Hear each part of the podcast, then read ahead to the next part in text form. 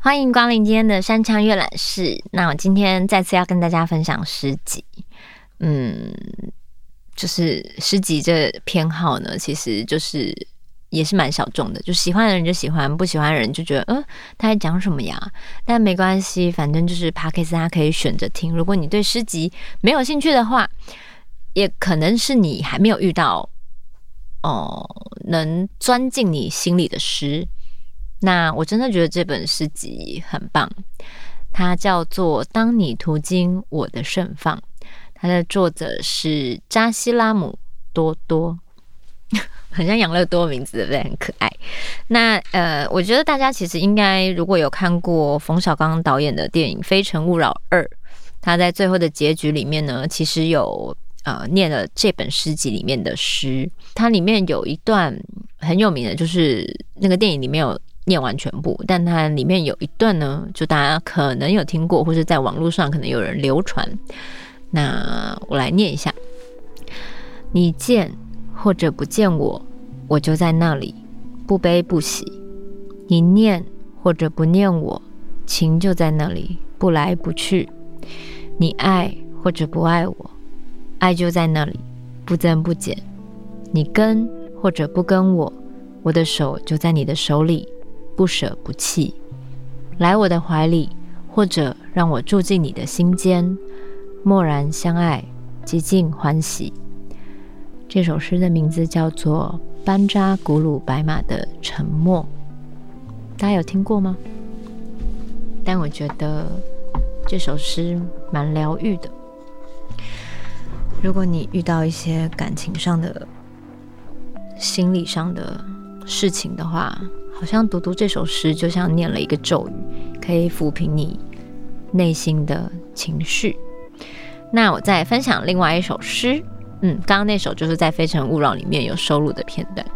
那另外一首也是多多的诗，这首诗叫做《放手便是皈依》，把心全部交给空性，任它相似相续也好，幻起幻灭也好。把生命完全交给因果，任它缘聚缘散也好，且枯且荣也好；把愿望通通归于菩提，任它截长截短也好，是轮是孽也好。总之，交出去，把一切你拽得紧紧的，你看得牢牢的，你执得死死的，都交出去，做个赤裸的孩子。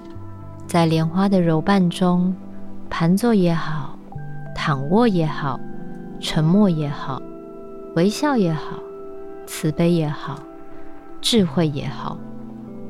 嗯，大家会不会觉得读多多的诗有一种很沉静的感觉，很沉淀？就每次可能只看个一两句、一两行，就会有一种。内在的极静的能量，很像从远方飘过来一个很安慰人心的声音。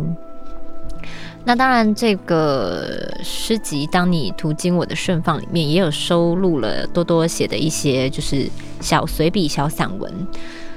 所以除了分享刚刚有名的诗跟他其他的诗的质地以外，我也想要分享他不是写诗的时候他的文字还有他的世界观。那翻到一百八十八页，一个外行的艺术观。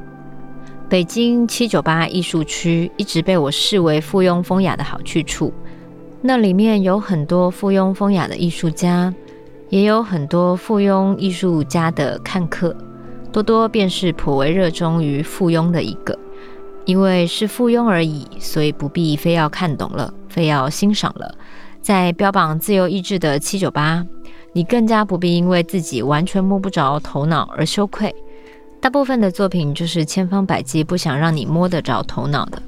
而在另外一方面，作为一个艺术家，我是说一个真正的艺术家，是不应该为受众是否领悟了他所希望传达的信息而在意的。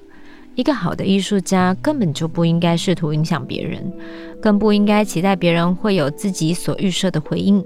一个好的艺术家只是被这个世界所影响，然后真诚地去陈述世界对他造成了什么样的影响而已。世界将他关于所有时间与全部空间的宏大技术加诸于每一个人，十分公平的，但每一个人只能与他的一小部分相应。如同每个人手里都捏着一小片不完整的镜子，或者一个小小的杯子，每个人都只能看见镜子里的那一小块世界的碎片，只喝到了杯子里的一小口历史之意。有的人把他看到的小小世界画了下来，或者雕塑成雕像，写成了文章；有的人将他喝到的之意唱成了长歌，编成了短诗，拍成了影像。每个人都可以自由的表达，充分的表达，写意的或者是写实的表达，但是永远不要试图告诉其他人世界就是什么样子的，或者教导别人应该如何去看世界。更加永远不要期待别人刚好也看到了你看到的那个世界。一个好的评论家可以陈述一件作品给你造成了什么影响，但不能要求他必须带来什么影响。他本来与你无关，他就在那里，没有打算与你对话。是你要来看他，然后你还被他所影响了。你开始与自己对话，你里面的某一个部分睁开了眼睛，伸出了手。你可能不懂，可是你动了。你如何怪那如如不动的作品本身呢？你又如何能够要求一件作品必须按你想要的方式去影响你呢？你可以鄙视它、无视它、远离它，但你不能改变它，因为它是另外一个人与另一个世界相应的结果。他在你的世界出现，也许因此有了另一番相应，那么你便拥有了一件你自己的作品。也许这个作品是一篇批评，但是已经与另外那一个人无关。艺术家可以去创作，但不要去期待鉴赏者的回应。批评家也可以去批评，但不要去期待艺术家的回应。让世界与心灵自由激荡，什么都不要期待，什么都不要改变，这才是天地间最伟大的艺术。天哪，我觉得他不管写诗还是写短文，都让我心突然变得很安静。所以这本书其实我一直有一点，好像看完了一次。但我仿佛没有看完，因为我可能吸收的太多东西可以吸收了，它是太有深度了，所以我可能可以分很多次、分很多层的，每一次都从不同的角度去切入，这样子。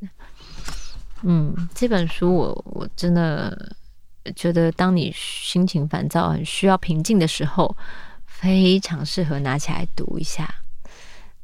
嗯，再跟大家推荐一下他的书名《当你途经我的盛放》，作者是扎西拉姆多多，可爱的名字，可爱的书。那我们今天的山川阅览室就到这边结束，希望大家还喜欢，我们下周见。